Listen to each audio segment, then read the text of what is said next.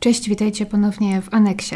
Dzisiejszy odcinek możecie traktować jako odcinek zupełnie odrębny, albo możecie go też potraktować jako takie przedłużenie, dodatek do poprzedniego odcinka o sprawie Janet de Palmy. Jeżeli nie znacie jeszcze poprzedniego odcinka, to przypuszczam, że więcej sensu miałoby wysłuchanie najpierw sprawy Janet de Palmy, a później tego dzisiejszego odcinka, ale w zasadzie znajomość sprawy Janet również nie jest Wam jakoś szczególnie potrzebna, aby o dzisiejszych sprawach posłuchać. Chcę się momentami do sprawy Janet odwoływać, odnosić, ale myślę, że nie znając jej sprawy spokojnie zrozumiecie cały dzisiejszy odcinek, także zrobicie jak chcecie, co ja Wam będę mówić, co macie robić. I na początku miało to być tylko kilka spraw z lat 70., spraw niedozwiązanych, które miały miejsce w New Jersey, które są dosyć podobne do sprawy Janet. I na początku myślałam, że to wszystko to będą takie stare, zupełnie zakurzone i zapomniane sprawy, ale jakoś tak się złożyło takim dziwnym zbiegiem okoliczności, że praktycznie w momencie, gdy wzięłam się za research nad tą sprawą, to ktoś teraz obecnie przyznał się do popełnienia kilku tych zbrodni, więc jest to sprawa tak naprawdę, która wciąż toczy się teraz na bieżąco i przypuszczam, wciąż wiele może się wydarzyć. Nie planowałam tego, gdybym wiedziała, że ktoś się do tego przyzna, to może poczekałabym jeszcze z tą sprawą, żeby zdobyć trochę więcej informacji. No ale płyniemy z prądem, zobaczymy, co z tego wszystkiego wyjdzie. Zacznijmy może od sprawy Joan Kramer. Kobiety, która znikła w podobnym czasie i w naprawdę podobnym miejscu co Janet de Palma.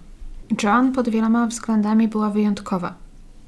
Niezwykle pewna siebie i poniekąd wyprzedzała swoją epokę. Już jako nastolatka nie zgadzała się z presją i z ograniczeniami, z jakimi wtedy spotykały się, z jakimi zmagały się ówczesne kobiety. Była lekką buntowniczką, ale też wiele uchodziło jej na sucho. Bo można też powiedzieć, że pod wieloma względami była uprzywilejowana. Pochodziła z zamożnej rodziny i była zjawiskowo piękna. Jej przyjaciółki wspominały, jak będąc nastolatką, Joan niespostrzeżenie włamała się do biura dyrektorki szkoły i przeczytała dokumentację na temat wszystkich uczennic, a potem zaprzyjaźniła się z dziewczynami, które zdawały się być najbardziej podobne do niej, według informacji, jakie szkoła o nich zebrała i opinii, jakie im wystawiła. Ale pod pewnością siebie i pozorną perfekcyjnością, Joan zmagała się z poważnymi problemami w ciągu swojego młodego życia – Chorowała na toczeń, autoimmunologiczną chorobę, która atakowała jej stawy i nerki. Chorobę, którą jednak Joan pokonała.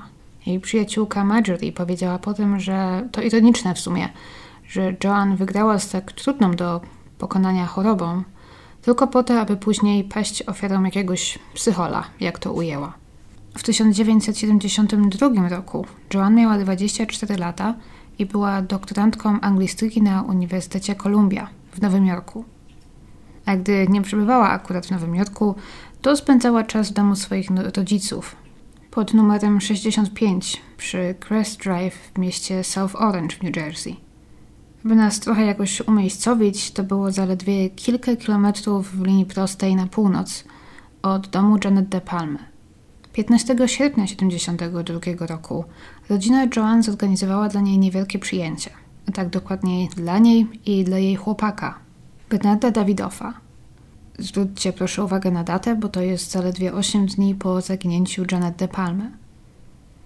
Joanne i Bernard spotykali się od jakiegoś czasu i pomimo, że wszystko było jeszcze raczej nieoficjalne, to oczekiwania, że para się zaręczy, wisiały w powietrzu. Ale nie był to chyba najlepszy dzień na imprezę. W pewnym momencie wieczoru pomiędzy Joanne i Bernardem dochodzi do sprzeczki – której natura i powód chyba nie są do końca jasne. Potem też Joan wymyka się z domu, aby trochę ochłonąć. Przymierza dzielnicę cichej i zamożnej dzielnicy ubrana w piękną biało-pomarańczową suknię, która sięga jej do kostek. Idzie w butach na wysokim obcasie i narzuciła na siebie niebieską kurtkę. Kieruje się na pobliską South Orange Avenue, gdzie w małej uliczce, tuż obok sklepu z lodami, korzysta z budki telefonicznej – aby zadzwonić do przyjaciółki, która przebywała wtedy na Manhattanie i omówić z nią kłótnię z Bernardem. A ta przyjaciółka, słysząc jak Roztrzęsiona i zdenerwowana jest Joan. Radzi jej, aby złapała taksówkę i wróciła do domu, ponieważ jest późno i jej rodzina będzie się martwić. Joan w końcu przyznaje jej rację i rozłącza się. Następnie dzwoni do domu swoich rodziców i mówi, że jest w Newark i że zaraz złapie taksówkę do domu. Nie jest jasne, dlaczego Joan powiedziała, że jest w Newark, bo to miasto znajdowało się trochę dalej na wschód od niej. Z miejsca, z którego dzwoniła, miała około kilometra pieszo do domu. Mogła więc wrócić tam w zaledwie 15 minut albo w 3-4 minuty taksówką. Więc może powiedzenie, że jest w Newark, które znajdowało się znacznie dalej, dawało jej, nie wiem, więcej czasu na spokojny powrót do domu. Może chciała też trochę więcej czasu spędzić samotnie i tym sposobem nikt się o nią nie martwił. Ciężko powiedzieć, co chodziło jej po głowie, bo z zeznań świadków, którzy wtedy znajdowali się na ulicy, wysoka młoda kobieta w długiej, eleganckiej sukni i butach na obcasie szła ulicą, ale w kierunku przeciwnym niż jej dom, jak się potem okaże. A na skrzyżowaniu ulic South Orange i Sloan przeszła przez ulicę i podeszła do samochodu stojącego na czerwonym świetle. Zamieniła kilka słów z kierowcą i wsiadła. Samochód odjechał. W kierunku przeciwnym niż jej dom. Było krótko po dwunastej w nocy. Nikt nigdy więcej nie widział ani nie słyszał nic od Joan. Dwa dni po jej zaginięciu jednak jej rodzina zaczyna otrzymywać niepokojące telefony. Od mężczyzny mówiącego z dziwnym akcentem, opisywanym jako albo jakiś afrykański akcent, albo południowoazjatycki. I mężczyzna ten mówi, że uprowadził ich córkę i żąda 20 tysięcy dolarów za jej życie. Julian Kramer, ojciec Joan, godzi się od razu i chociaż nie ma całkowitej pewności, że jego córka żyje. Podczas telefonu udaje się jedynie słyszeć czyjś stłumiony jęk. Ale Julian nigdy nie ma możliwości porozmawiania z córką czy zobaczenia jej.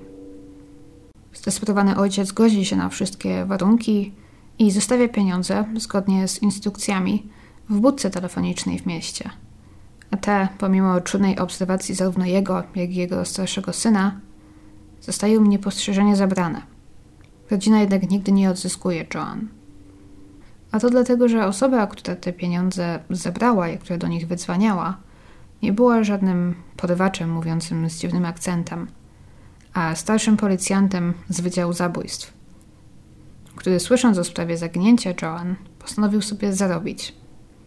Dlatego też ten jego akcent był taki dziwny, nie potrafił naśladować żadnego konkretnego akcentu, więc udawał najlepiej jak potrafi. Później śledztwo wykaże, że on nie miał nic wspólnego z zaginięciem Joan, chciał sobie po prostu zarobić i słysząc takie historie w sumie nie dziwię się, że ludzie czasem nie chcą ufać policji.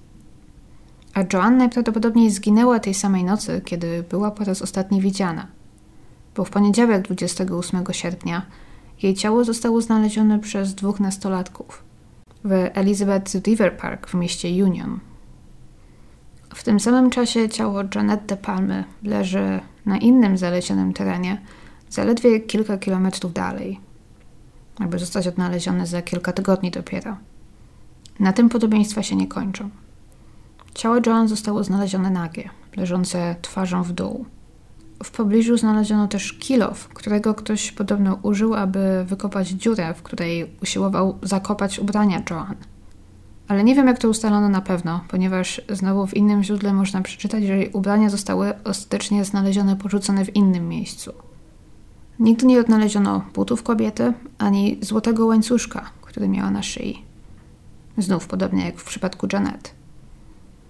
Portfel Joan został, jak się okazuje, znaleziony zaledwie dzień po jej zaginięciu przez nastolatków bawiących się nad rzeką w parku, w tym samym parku, gdzie ona potem została znaleziona. Ci chłopcy go sobie wtedy przygadnęli, nie wiedząc po prostu, że należy do zaginionej kobiety. Wszystko wyszło na jaw dopiero po znalezieniu ciała. Co w takim razie przydarzyło się Joan? Lekarz przeprowadzający autopsję na początku nie zauważył żadnych obrażeń na ciele. Poza dużym siniakiem na szyi. Dokładna analiza wykazała, że ktoś musiał nacisnąć na gardło Joan z wielką siłą, powodując pęknięcie kilku kości i miażdżąc tchawicę, co odcięło dopływ powietrza do płuc. Innymi słowy, kobieta zginęła przez uduszenie. Ze względu na to, jak długo ciało leżało w parku, bo prawie dwa tygodnie, nie udało się ustalić, czy Joan została wykorzystana przed śmiercią. Ale fakt, że została znaleziona naga, wskazuje na to, że to właśnie mogło być prawdopodobnym motywem sprawcy. I wtedy też wielu mieszkańcom South Orange zaginięcie Joan Kramer przypomniało mocną sprawę sprzed 6 lat. Sprawę Carol Ann Farino, która zaginęła jakiś kilometr w linii prostej od miejsca, gdzie później zniknie Joan. O Carol, o której tutaj mowa, niestety nie ma o niej już tak dużo informacji jak w przypadku Joan na przykład. Wiemy, że 3 listopada 1966 roku Carol wyszła z pracy około 19.30, a stamtąd poszła do baru czy do jakiegoś bistro, gdzie zatrzymała się, aby wypić oranżadę i pogawędzić z właścicielem, bo z tego co rozumiem, to go znała. Ostatni raz była widziana idąca centrum Maplewood, zaledwie kilkaset metrów od jej domu, przy Jefferson Avenue, do którego prawdopodobnie zmierzała i do którego nigdy nie dotarła. Jeszcze tego samego wieczoru, według niektórych źródeł zaledwie jakieś 30-40 minut po tym, gdy była widziana po raz ostatni, jej ciało zostało znalezione, porzucone praktycznie na widoku, na czyimś trawniku przy skrzyżowaniu Summer Avenue i Hubbard Plaza. Niecały kilometr od miejsca, gdzie była widziana po raz ostatni, ale w kierunku zupełnie przeciwnym do jej domu. Wierzy się, że ktoś po prostu przejeżdżając wyrzucił jej ciało z samochodu i prędko odjechał, ale w zasadzie wyrzucił to nie jest dobre słowo, bo to nie było tak, że ktoś po prostu wyrzucił to ciało z samochodu, no nie wiem, leżało na chodniku. Ono leżało na trawniku kilka metrów od ulicy, czyli ktoś musiał zatrzymać samochód, najwyraźniej jej ciało przenieść, aby tam zostawić, po czym odjechał. Carol została znaleziona ubrana, na jej ciele nie było żadnych śladów gwałtu ani innych obrażeń. Wszystkie ubrania wciąż znajdowały się na miejscu, poza jej butami oraz pończochami, Jednym z nich ktoś zacisnął na szyi, powodując uduszenie. Druga pęczocha nie została nigdy znaleziona. Tak samo jak buty. Jedna z jej współpracowniczek pamiętała, że kilka dni wcześniej Carol była zaczepiona przez jakiegoś młodego mężczyznę w niebieskim szewrolecie, gdy wychodziła z pracy. Mężczyzna ten próbował ją nakłonić, aby wsiadła z nim do samochodu, ale tego spławiła. Ten człowiek nie został nigdy zidentyfikowany i zdaje się, że w całej sprawie był najlepszym tropem. Nikt inny nigdy nie został zatrzymany w związku z jej śmiercią. Sprawa ta wciąż jednak żyła w pamięci mieszkańców South Orange i Maplewood. Carol w chwili śmierci miała zaledwie 18 lat. Biorąc pod uwagę, że zarówno ona, jak i John zginęły przez uduszenie, czy możliwe jest, że mówimy tutaj o tym samym sprawcy? Kim zatem był człowiek, z którym Joan wsiadła tamtej nocy do samochodu? Jej elegancki ubiór pomógł poniekąd sprawie, ponieważ zwrócił uwagę tej garstki ludzi, którzy znajdowali się wtedy na ulicy. Także powstał portret pamięciowy. I w portrecie tym kilku mieszkańców South Orange rozpoznało jednego z nich, to znaczy jednego z mieszkańców. Pewnego księgowego, mężczyznę nazwiskiem Otto Neil Nielsen, który, nazwijmy to tak, sprawiał już wcześniej problemy. Poza tym samochód, do którego wsiadła Joan tamtego dnia, Miał być jasno-niebieski lub jasno-zielony, a Otto istotnie jeździł wtedy zielonym buikiem. Nilsson przez wiele lat mieszkał w South Orange, na Summit Avenue razem ze swoim żoną Carol i piątką dzieci. Pierwsze lata rodziny w South Orange upłynęły spokojnie, uchodzili za sympatyczną, zupełnie normalną rodzinę. Jednak pod koniec lat 60. wszystko zaczęło zmieniać się na gorsze. Problem eskalował na początku lat 70. Zarówno on i Carol zaczęli popadać w coraz to gorszy nauk alkoholowy. W domu wybuchały awantury, ich dzieci zaczęły wyglądać na zaniedbane, a dom popadał w ruinę. Stan psychiczny Otto również był powodem do niepokoju. Po latach przyjaciel jego syna wspominał, że będąc zaraz gościem w ich domu, był świadkiem, jak Otto głośno krzyknął, kalecząc się w rękę, podczas jakiejś tam pracy na strychu. Na strychu był sam, więc wszyscy się zbiegli, aby zobaczyć, co się dzieje i czy wszystko w porządku. Ale wściekły Otto, przeklinając ich, przepędził ich stamtąd. Został sam, po czym ze strychu zaczęły dochodzić odgłosy rozmowy. Jakby Otto z kimś rozmawiał. I ten ktoś mu odpowiadał. Ale sęk w tym, że Otto był na górze sam. I najwyraźniej rozmawiał sam ze sobą. Niedługo później Carol zabrała dzieci i zostawiła Otto, gdzie ona zaczęła nad sobą pracować i utrzymywać swój nauk pod kontrolą, tak z Ottem było coraz gorzej. 7 lipca 1974 roku na przykład Otto pojawił się w środku nocy w domu, w którym wtedy mieszkała jego żona z dziećmi. On wtedy mieszkał ze swoją matką w tamtym czasie. Nie było jej wtedy w domu, ponieważ to były wakacje i Karol zabrała swoje pociechy na wycieczkę za miasto. Ale Otto tego nie wiedział. Najpierw wywalił drzwi, a później włamał się do domu, wybijając szybę. A gdy odkrył, że w środku nikogo nie ma, pobiegł do sąsiadów, ponieważ uroił sobie, że to oni odkrywają przed nim Karol i dzieci. To pokazuje, nie wiem, jak bardzo odklejony od rzeczywistości był w tamtym momencie, albo, co wydaje mi się bardziej prawdopodobne, miał wtedy jakieś urojenia. Bo sąsiedzi, rodzina Greg, istotnie znali Carol, ale nie mieli żadnego powodu, aby gdzieś ją ukrywać przed nim. O drugiej w nocy oto wykopał drzwi do domu przy 415 Summit Avenue i wdarł się do środka. Pierwszy na nogi zerwał się 48-letni William Gregg który zaczął zbiegać po schodach na dół, aby zobaczyć, co się dzieje. Tym samym momencie pojawił się też jego nastoletni syn Bill. Oto zaatakował Williama, uderzając go pięścią w twarz. Bill skoczył mu wtedy na plecy i zaczął się z nim szarpać. Zaraz pojawił się jego brat, Daniel. Trójkę w końcu zdołali jakoś opanować gigantycznego Otto, który wciąż miotał się wściekle po ziemi. Do wszystkiego dołączyła mama, pani Greg, która jednocześnie rozmawiając z policją przez telefon, próbowała zdzielić Nilsona w głowę żelazkiem. Mimo to wciąż nie mogli nad nim zapanować. Policja na miejscu pojawiła się na szczęście szybko i im też trochę czasu zajęło okiełznanie wściekłego Nilsona, który też podobno wtedy poczynił w ich domu poważne zniszczenia. I ten zupełnie niczym niesprowokowany atak w końcu spowodował, że rodzina Greg zdecydowała się przeprowadzić. Zwłaszcza, że Nilsson nie wylądował za swój czyn w więzieniu a zamiast tego spędził 15 dni na oddziale psychiatrycznym, po czym został wypuszczony na wolność, otrzymując tylko wyrok w zawieszeniu. Gdy rodzina Greg próbowała się temu sprzeciwić, powiedziano im w tajemnicy, że Nilsson jest podejrzany o znacznie gorsze przestępstwa, ale brak przeciwko niemu dowodów jak na razie i, aby móc je zebrać, potrzebują Nilsona na wolności. Ale w końcu, po zebraniu ich zdaniem wystarczających dowodów, Otto Nilsson został aresztowany 10 stycznia 1975 roku pod zarzutem zamordowania Joan Kramer. I w lipcu tego roku został postawiony przed sądem, z którego jednak wyszedł jako wolny człowiek. Najmocniejszym asem, czy najmocniejszym argumentem, jaki prokuratura miała przeciwko niemu, było kilku świadków, którzy rozpoznali go jako mężczyznę do samochodu, którego wsiadła Joan. No ale jego obrońca rozniósł tych świadków praktycznie na kawałki, poddając wszystko wątpliwość. Albo było ciemno, albo widzieli go tylko w przelocie, albo to było dawno, albo nie znali Otto, albo znali go bardzo słabo. I jak mogą wiedzieć, że to na pewno był on? Podobieństwo do kogoś widzianego w przelocie i posiadanie zielonego samochodu nie wystarczyły, aby skazać Nilsona, który przez ławę przysięgłych został uznany za niewinnego.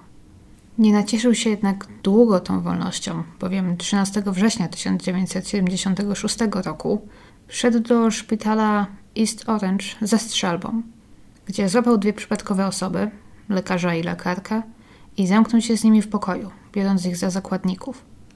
A tam zaczął im się żalić na jakąś teorię spiskową, według której wszyscy zmówili się i utrudniali mu widzenie się z jego dziećmi. I chciał, żeby ci lekarze coś zrobili. Coś, na co oni oczywiście nie mieli żadnego wpływu, to byli przypadkowi ludzie, nie znali ani jego, ani jego rodziny. Było jasne, że Nilsson był wtedy w stanie mocnego wzburzenia psychicznego i że coś sobie uroił. Po czterech godzinach negocjacji lekarze zostali uwolnieni, a Nilsson zatrzymany. Nikomu nie stała się wtedy krzywda. Otto Nilsson został wtedy ponownie umieszczony na obserwacji psychiatrycznej i tym razem zdiagnozowano u niego schizofrenię paranoidalną. I stamtąd został skierowany na leczenie psychiatryczne w zamknięciu do odwołania. Nie jestem pewna, jak dalej potoczyły się jego losy. I pomimo, że uniewinniony, to właśnie Otto Wilson brany jest pod uwagę jako możliwy, prawdopodobny podejrzany w sprawie Joan Kramer oraz innych podobnych spraw okolicy. Zaledwie kilka dni po tym, gdy Otto Wilson został wypuszczony z obserwacji psychiatrycznej po ataku na rodzinę Greg, w mieście wydzielonym Northbergen, czyli północnym Bergen, doszło do zagadkowego zaginięcia. Północny Bergen znajduje się już troszkę dalej, we wschodniej części New Jersey, jakieś 30 km od South Orange. Od Nowego Jorku dzieli je jedynie rzeka Hudson.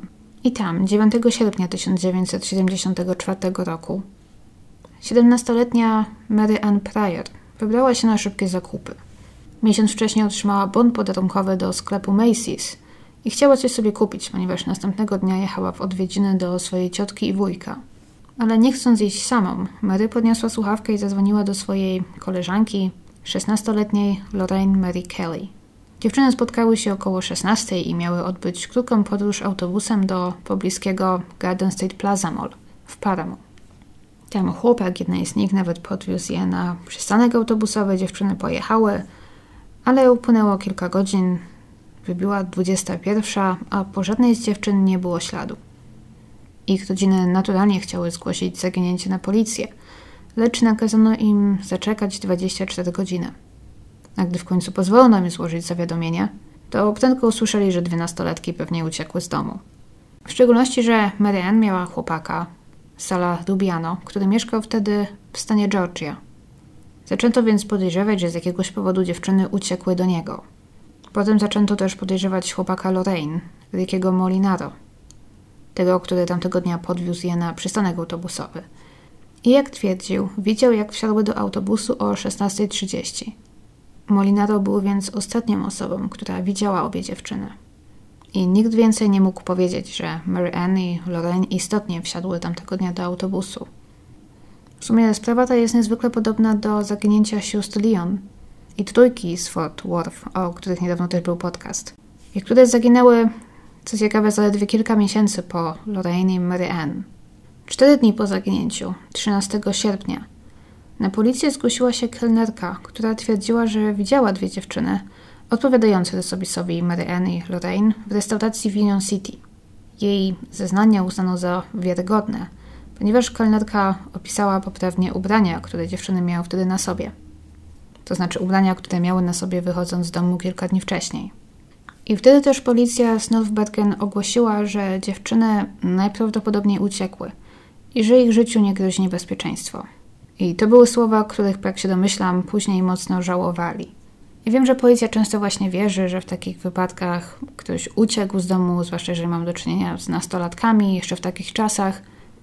Ponieważ istotnie nie pamiętam teraz statystyk, ale naprawdę duży procent wszystkich zaginięć to są właśnie osoby, które znikają gdzieś z własnej woli, uciekają z własnej woli na własne życzenie, często później się odnajdują. I takie wypadki, w których ktoś pada ofiarą przestępstwa, tak naprawdę nie są aż tak częste. Wiem, że słuchając podcastów kryminalnych prawie że codziennie wydaje nam się, że to ma miejsce cały czas i wszędzie. Ale mimo wszystko policja wtedy po prostu częściej trafiała na przypadki, gdy ktoś z domu uciekł, niż gdy na przykład został uprowadzony. No ale w tym wypadku zdecydowanie pospieszyli się z wydawaniem osądów i pewnie mogliby potraktować tę sprawę znacznie delikatniej, bo zaledwie jakieś 12 godzin później, po tym gdy ogłosili, że uważają, że jest to ucieczka z domu, Wczesnym rankiem 14 sierpnia 59-letnia Inis Perry wyszła z bloku, w którym mieszkała, na osiedlu Richmond Gardens w Mount Vale i skierowała się do swojego samochodu. Wsiadając kątem oka zauważyła coś w pobliskich krzakach, czego nigdy wcześniej tam nie widziała i czego była pewna nie było tam wieczór wcześniej. Gdy podeszła bliżej, zdała sobie sprawę, że patrzy na dwa nagie ciała – leżące twarzą do ziemi, ułożone równolegle do siebie. Ciała te okazały się należeć do nikogo innego jak do zaginionych Lorraine i Mary Ann. Oględziny tego miejsca wykażą też, że nie było to miejsce morderstwa, a że ciała zostały tam jedynie porzucone. Ale też nie porzucone na prędce z jadącego samochodu czy coś na przykład, ale raczej starannie ułożone koło siebie. W pobliżu nie było nigdzie ich ubrań, butów czy innych rzeczy osobistych. Wokół szyi obie dziewczyny miały zaciśnięte sznurki, a na ich rękach i nogach były ślady sugerujące, że dziewczyny przez jakiś czas były trzymane związane. Na dodatek, każda z nich w drogach rodnych miała wepchniętą szklaną butelkę po napoju gazowanym. I tym razem, w odróżnieniu od innych spraw, jedynym czego sprawca nie zabrał była biżuteria ofiar. Jako przyczynę śmierci dr Lawrence Denson, który przeprowadził autopsję, uznał uduszenie. Oszacował też, że Mary Ann i Lorraine zginęły jakieś 40 godzin przed tym, gdy ich ciała zostały porzucone. Wiemy, że musiały tam zostać porzucone kilka godzin przed tym, gdy kobieta, która je znalazła, wyszła do swojego auta, ponieważ wiemy, że wieczór wcześniej nikt niczego tam nie widział. Więc sprawca musiał gdzieś wcześniej te ciała przetrzymywać. Jeżeli dodamy sobie to wszystko, to wychodzi też na to, że Lorraine i Mary Ann żyły przez minimum 24 godziny po swoim zaginięciu, prawdopodobnie trochę dłużej. Zostały też najwyraźniej poddane torturom. Na ich ciałach znaleziono m.in. ślady po oparzeniach od papierosów. Nie zmarły też w tym samym czasie, jedna z nich zmarła kilka godzin wcześniej. I normalnie powiedziałabym pewnie, że to właśnie Otto Nilsson wydaje się być podejrzanym w tych wszystkich sprawach. Ale jest jeden problem. W ubiegłym miesiącu zaledwie, 27 kwietnia, ogłoszono, że pewien mężczyzna przebywający w więzieniu w Trenton w New Jersey przyznał się do zabicia Lorraine i Mary Ann. I ponieważ jest to sprawa świeża, mam wrażenie, że wciąż nie ma zbyt wielu szczegółów, które mam nadzieję wyjdą na światło dzienne w przyszłości. Ale widziałam krótką rozmowę z jednym ze śledczych, który powiedział, że Richard Cottingham, bo tak nazywa się mężczyzna, który przyznał się do tego morderstwa, od lat rzucał policjantom różne sugestie, wskazówki, że to on jest odpowiedzialny za ich śmierć. I w końcu ostatnio przed sędzią oficjalnie zdecydował się przyznać do morderstwa. Mówiąc, że ponieważ spędził z Lorraine i Mary Ann sporo czasu, zanim zginęły, dziewczyny opowiedziały mu wiele o sobie. Zdążył je poznać i jakoś tak to wspomnienie, ich wspomnienie prześladowało go przez długie lata. Zeznał, że dwie nastolatki próbowały złapać stopa do centrum handlowego i że zabrał je i początkowo istotnie zawiózł pod samo centrum, ale tam nagle na parkingu zmienił zdanie i zabrał je do jakiegoś motelu, gdzie znęcał się nad nimi przez kilka dni. Po czym w końcu dziewczyny zginęły z jego ręki, utopione w wannie. W tej historii jest kilka nieścisłości, ponieważ z jednej strony Lorraine i Marianne miał być widziane wsiadające do autobusu przez chłopaka, a tu nagle w jego historii łapią stopa. Poza tym, według lekarza, który wtedy przeprowadził ich autopsję w 1974 roku, Lorraine i Marianne zginęły poprzez uduszenie, a nie utopienie, jak to Cottingham utrzymuje. No ale oczywiście ówczesna wiedza naukowa nie była jeszcze tak zaawansowana jak jest teraz, więc mogło tam też dojść do pomyłki. Kim zatem jest Richard Cottingham? On obecnie odsiaduje wyrok dożywacia w więzieniu w Trenton za serię morderstw, jakich dopuścił się na terenie Nowego Jorku i New Jersey w latach 1967 do 1980. Na chwilę obecną szacuje się, że Cottingham zabił około 11 osób. Tyle zostało potwierdzonych ale on ma utrzymywać, że było ich znacznie więcej. I Cottingham znany jest jako New York Torso Killer. Także tak, Nowy Jork ma jednego Torso Killera i Cleveland ma jednego. A tak na niego mówimy, ponieważ niektóre swoje ofiary pozbawiał głowy. Jej głowy te zresztą do dziś nie zostały odnalezione. Generalnie okropny przypadek, okropny typ, który wiele swoich przestępstw dokonał na przykład na prostytutkach, które zapraszał do moteli. Wiele z nich zginęło też w najdłużniejszy sposób, więc mamy tutaj sprawcę, któremu ciężko przypisać lub wykluczyć jakieś nierozwiązane morderstwa, ponieważ te mocno różnią się od, od siebie. On często zmieniał zupełnie swój sposób działania. I nie byłam wcześniej zaznajomiona z osobą Richarda Cottinghama. I krótki research wykazuje, że można by o nim długo opowiadać. Widziałam przynajmniej jedną poświęconą mu książkę, wydaną bodajże w roku 2016 już na nią poluję, więc przypuszczam, że przeczytam ją w niedalekiej przyszłości. I jeżeli uznam, że jest to materiał na podcast, no to pewnie w przyszłości i o nim pojawi się podcast. Zobaczymy. Jakoś tak się złożyło, że jedno morderstwo biednej Janet de Palmy dało mi nagle tyle materiału. Czy to możliwe, że w takim razie to Richard Cottingham jest odpowiedzialny za te wszystkie niedozwiązane sprawy, o jakich mówimy? Skoro był odpowiedzialny za śmierć dziewczyn z Bergen. Właśnie pod taką nazwą w ogóle ta ich sprawa jest znana, dziewczyny z Bergen, czy tam dziewczyny z północnego Bergen, to co na przykład w wypadku Joan Kramer albo Janet De Palme i Carol Farino? Moim zdaniem jest spora możliwość, spore prawdopodobieństwo, że przynajmniej za niektóre z tych przestępstw Cottingham również odpowiada, jednak z jakiegoś powodu się do nich nie przyznał. Wiemy też, że pomimo tego, że działo się to w zupełnie innych czasach, to Cottingham już wtedy był całkiem dobrze zaznajomiony z technikami policyjnymi, wiedział jak zacierać po sobie ślady, rzadko zostawiał gdzieś odciski palców na przykład.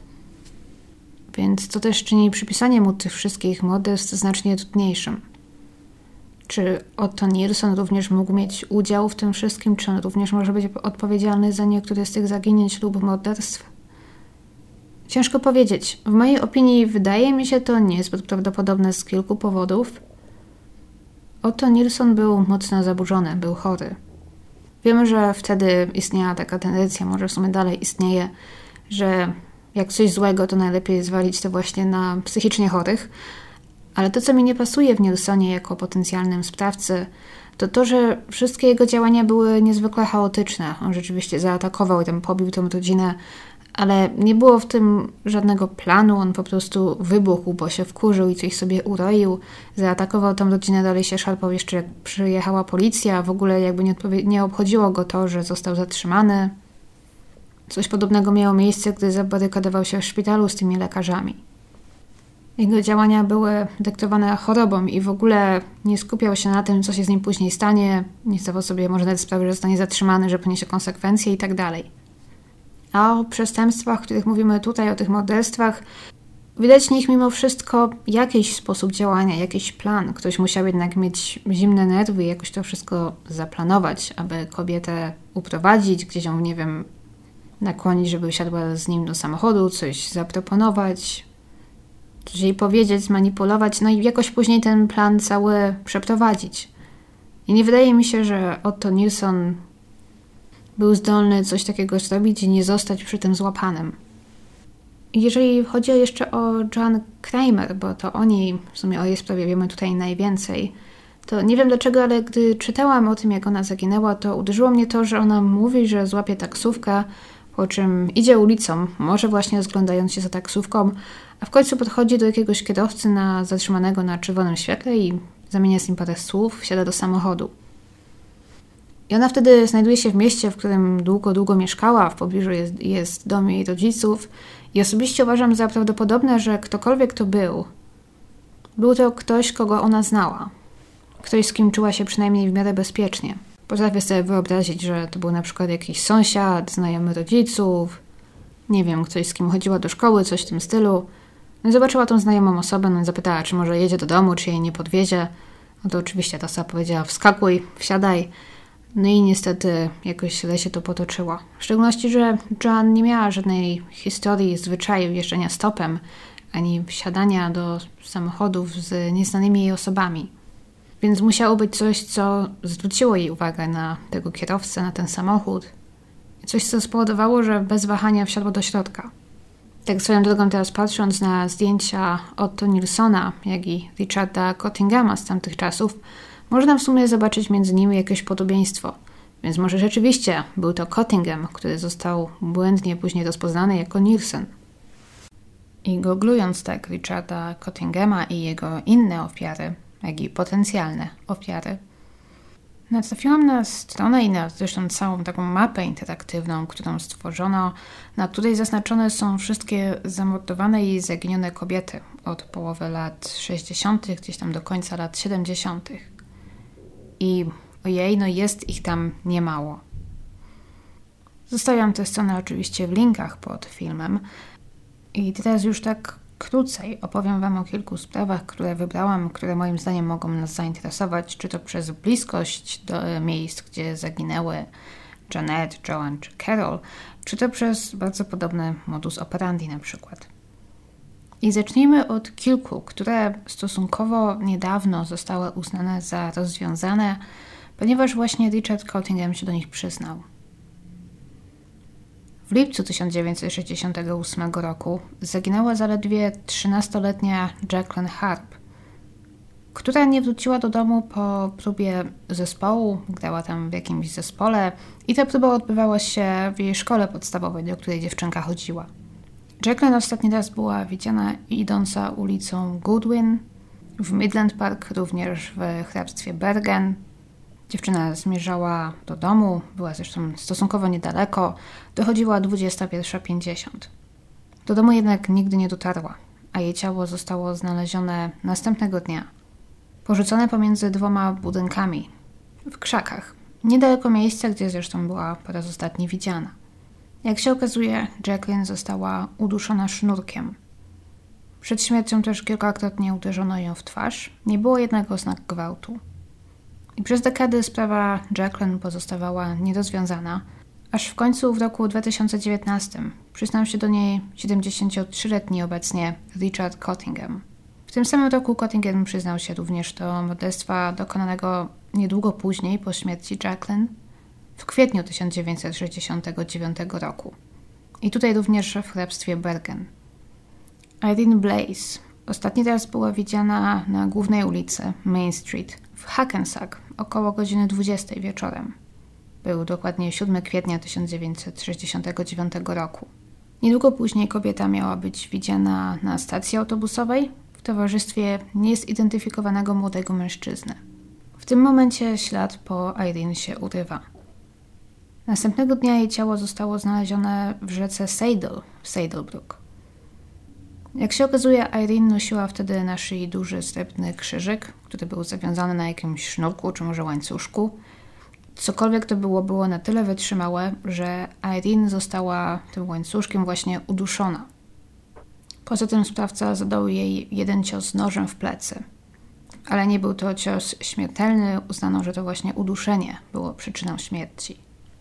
Kilka miesięcy później zaledwie, 14 lipca, 15-letnia Denise Falaska wyszła z domu pod numerem 32 przy Berger Line Avenue w Kloster. Kierując się do domu swojej przyjaciółki w Westwood, domu powiedziała, że wróci najpóźniej o 23. Jednak, jak i inne kobiety, przepadła bez śladu. Następnego dnia jej ciało znaleziono porzucone koło cmentarza w Saddlebrook. Ciało Denise było częściowo nagie, Dziewczyna została mocno pobita i, jak wykazała autopsja, tym razem zgwałcona przed śmiercią. A przyczyną śmierci znów było uduszenie, do którego, tak samo jak w przypadku Irene, wykorzystano biżuterię, którą Denise miała na szyi. To była wtedy podobno sprawa głośna, ze względu przede wszystkim na młody wiek ofiary oraz na to, w jakim stanie jej ciało zostało znalezione – Fakt, że sprawca porzucił ciało na cmentarzu, również utknęło na dosyć długo w pamięci mieszkańców miasta. Sprawa Denise dosyć długo pozostawała nierozwiązana, aż właśnie również do niej ostatnio przyznał się Richard Cottingham i została zamknięta. I widać, że w każdym z tych wypadków mamy trochę inny modus operandi. Tak, są podobieństwa wskazujące na to, że mamy do czynienia z tym samym sprawcą, jak na przykład ta biżuteria użyta do uduszenia – i to jest też coś, na co zwrócono uwagę w tym wypadku. Często obserwuje się, że mordercy, którzy nie są prędko łapani, którzy mają szansę, mają okazję działać przez długie, długie lata, często zmieniają, czy może z czasem wręcz ulepszają swój sposób działania. I szczerze nie wiem, muszę w przyszłości trochę lepiej zagłębić się w sprawę Cottinghama, bo obecnie nie potrafię powiedzieć, czy jego udział w tych morderstwach istotnie jest potwierdzony, czy naprawdę można tak z lekkim sercem zamknąć tę sprawę i jesteśmy pewni, że to Cottingham jest odpowiedzialny, bo mamy na to jakieś dowody, czy jedynie przyznanie się do winy traktujemy jako jedyny dowód i jedyny powód do zamknięcia sprawy. Bo nie jestem na chwilę obecną pewna, czy może nie mamy tutaj do czynienia z kimś, kto na przykład pod odpowiednimi naciskami jest po prostu zdolny przyznać się do wszystkiego, jak leci. Trzeba też zauważyć, że wszystkie te sprawy, o których teraz powiedziałam, jak i wiele innych ofiar Cottinghama, wszystko to miało miejsce mniej więcej w tym samym miejscu, bo albo w hrabstwie, hrabstwie Bergen, albo w hrabstwie południowe Bergen. To jest dosyć niewielki obszar, biorąc pod uwagę, jak niewiele czasu dzieliło te wszystkie sprawy. Rzeczywiście wydaje się, że Cottingham jest tutaj no, strzałem w dziesiątkę. Ale jest też wiele innych spraw, które miały miejsce gdzieś w okolicach, czy może nawet trochę dalej. I też nie jest chyba do końca jasne, czy Izanie Cottingham może być odpowiedzialny, czy może nie. Mam czasem wrażenie, że policjanci lubią się skupiać na sprawach, przynajmniej tak było w przeszłości, może teraz już mniej, ale właśnie no, tak jest pewnie ten system zorganizowany, że skupiają się na przykład na przestępstwach w swoim hrabstwie, w, swojej, w swoim rejonie, a to, co już tam ich jurysdykcji nie podlega, nie zawsze, przynajmniej wtedy w przeszłości, było tak szybko ze sobą łączone. Czyli jeżeli ktoś zabijał właśnie w hrabstwie Bergen, no to rzeczywiście tu możemy mówić o jednym seryjnym mordercy. Ale jeżeli ktoś zabija na przykład kilkadziesiąt kilometrów dalej w innym hrabstwie, to może już to jest innym seryjnym morderca. Przynajmniej takie podejście może wtedy panowało i ten przepływ informacji może nie do końca był najlepszy. No patrząc na to obiektywnie, no to przecież jakiemuś mordercy niewiele, w szczególności jeżeli ma samochód, to przecież niewiele mu zależy czy on zabija w tym hrabstwie, czy może już jest w innym, albo czy zabija w New Jersey, czy może już jest w Nowym Jorku. Więc zmierzam tylko do tego, że w przeszłości te sprawy chyba nie zostały tak prędko ze sobą połączone, jak na przykład miałoby to miejsce teraz. Przeglądając wszystkie te nierozwiązane sprawy z New Jersey, natrafiłam również na jedną już staną mnie, jak i zapewne Wam sprawę – zaginięcia 14-letniej Charlotte Jean Loomis. Wspominałam o niej krótko przy sprawie halloweenowego zaginięcia Pameli Hobby i Patricia Spencer w Michigan. Wspominałam dlatego, że Charlotte pochodziła z tego samego miasta, co tamte dwie zaginione dziewczyny. Ale w momencie, gdy ona zaginęła, to przebywała w New Jersey u swojej siostry – co ciekawe, Charlotte zaginęła 1 września 1972 roku, czyli niedługo po Janet De Palmie i Joan Kramer. Jej przypadek jest naprawdę ciekawy. Bardzo chciałabym, abyśmy mieli w jej sprawie więcej informacji, ponieważ Charlotte tamtego dnia wracała do Michigan i pojawiła się na lotnisku w Newark, gdzie podobno nadała bagaż i bagaż ten doleciał do Michigan, tam odebrali go jej rodzice, ale sama Charlotte nie dotarła. Nie jest pewne, czy Charlotte w ogóle wsiadła do samolotu. Wiemy, że po drodze miała mieć jedną przesiadkę, to bodajże było w Minneapolis, więc opcji jest wiele. Charlotte mogła albo zaginąć w Minneapolis, albo w ogóle nie wsiąść do samolotu, albo istotnie do Michigan dolecieć ale jakoś wymknąć się i nigdy nie spotkać z rodzicami na przykład. Przypuszczam, że sprawdzenie list pasażerów, no bo jakieś pewnie wtedy były, mimo że mówimy o początku lat 70., może pozwoliłoby to jakoś wyjaśnić. Ale nie wiem, jak dokładnie to wtedy zrobiono. Niestety o Charlotte nie ma zbyt wielu informacji, no ale ponieważ ostatni raz była widziana w New Jersey, no to jej zaginięcie właśnie traktowane jest właśnie jako jedna z tych spraw zaginionych i zamordowanych kobiet z New Jersey. Żałuję, że nie ma o niej więcej informacji, ponieważ okoliczności zaginięcia są naprawdę dosyć specyficzne i dziwne. Można też natrafić na informację, że Charlotte miała jakiś konflikt ze swoją rodziną i że jeszcze po wielu, wielu latach rodzina wspominała Charlotte w takim bardzo negatywnym świetle. Nie jako kogoś, kto zaginął i kogo szukali, nie było to jakiś, nie, nie, nie był członek rodziny, którego oni kochali i szukali, ale wypowiadali się o niej w taki sposób, jakby Charlotte dostała to, na co zasłużyła, albo Charlotte pewnie celowo uciekła, bo była taka siaka i owaka. Więc wiele wskazuje na to, że nikt Charlotte tak nawet porządnie nie szukał. I nie jest jasne, czy ona istotnie padła ofiarą kogoś, czy może właśnie biorąc pod uwagę tą dziwną sytuację w swojej rodzinie, istotnie gdzieś uciekła. Nie jestem pewna. Mówiąc o jeszcze kilku innych sprawach, również już nierozwiązanych, to w 1973 roku zaginęła 19-letnia Anne Logan z miasta Roselle w hrabstwie Union, czyli również bardzo blisko tych wszystkich innych spraw. Anne Logan wyszła z domu 18 września dokładnie, aby pojechać na zakupy. Do domu nie wróciła, a następnego dnia została znaleziona na poboczu drogi obok swojego samochodu. Ktoś uderzył ją cegłą w głowę. Cegła ta została zresztą znaleziona w pobliżu. Jak się okazuje, Ann ćwiczyła karate i zaciekle walczyła, na co wskazuje mnóstwo krwi na miejscu morderstwa oraz jej połamane paznokcie. W pobliżu znaleziono również przesiąkniętą krwią męską koszulkę. Anne, pomimo że była mocno pobita, jak się okazało, zginęła od uduszenia. Została uduszona paskiem swojej własnej torebki. I ta porzucona męska koszulka jest interesująca, bo wygląda na to, że sprawca zdjął ją i tam porzucił, aby nie zwracać na siebie uwagi, gdy uciekał z miejsca zdarzenia.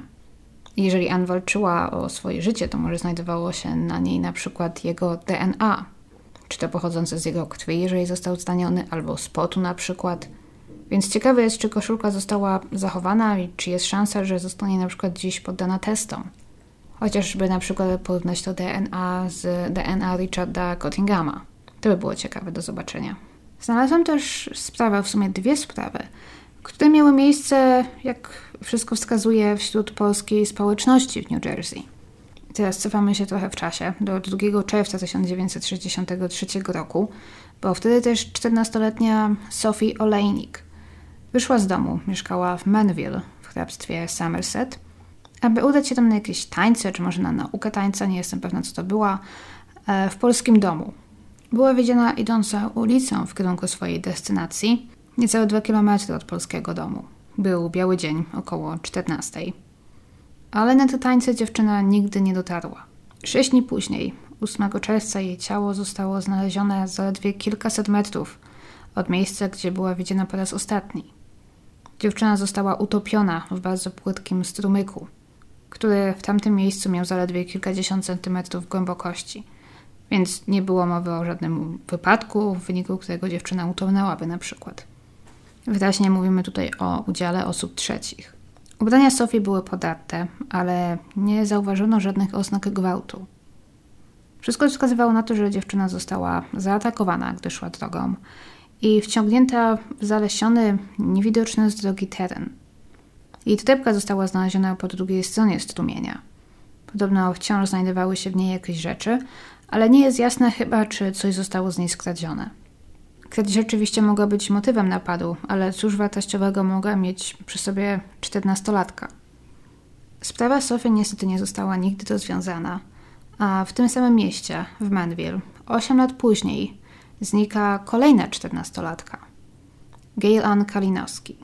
I nie jestem pewna, ale wszystko właśnie wskazuje na to, że w Manville przynajmniej wtedy znajdowała się duża społeczność polska – Dlatego też ciekawe mnie, czy te sprawy są ze sobą jakoś połączone, ponieważ no Manville, jeżeli spojrzymy na mapę, to jest maciupkie miasto. I jeżeli, nie wiem, ktoś z nas tam nie był, nie przejeżdżał, no to pewnie nigdy o nim nie słyszał żadnego innego powodu. A mimo wszystko w tak małym mieście mamy dwie dosyć podobne do siebie sprawy i w obu przypadkach ofiarami są osoby polskiego pochodzenia. Tak czy inaczej. 8 września 1971 roku Wieczorem Gail Kalinowski była widziana w swoim domu przy 1329 Green Street. A niedługo wcześniej była też widziana w delikatesach przy Duke's Parkway. Kiedy to weszła do sklepu i zdała sobie sprawę, że nie wzięła z sobą pieniędzy z domu i musiała się po nie wrócić, aby móc dokonać zakupu. Wiemy, że do domu dotarła, ponieważ około 20 odebrała w domu telefon, telefon od swojej ciotki. Nie jestem pewna, czy ktoś inny był wtedy w domu, ale wiemy, że około 20.30 do domu z pracy wróciła jej mama. Jak się okazało, po Gail nie było wtedy śladu. Niecałe 200 metrów dalej znaleziono później jej pęknięte okulary oraz jeden but. Trochę dalej znaleziono kolejny but i dwa banknoty jednodolarowe, wskazujące na to, że Gail istotnie wyszła z pieniędzmi z domu z zamiarem powrotu do delikatesów i została zaatakowana praktycznie przed domem. Jej ciało zostało znalezione dopiero 18 dni później, 26 września. Niedaleko miejsca zresztą, gdzie znaleziono jej buty.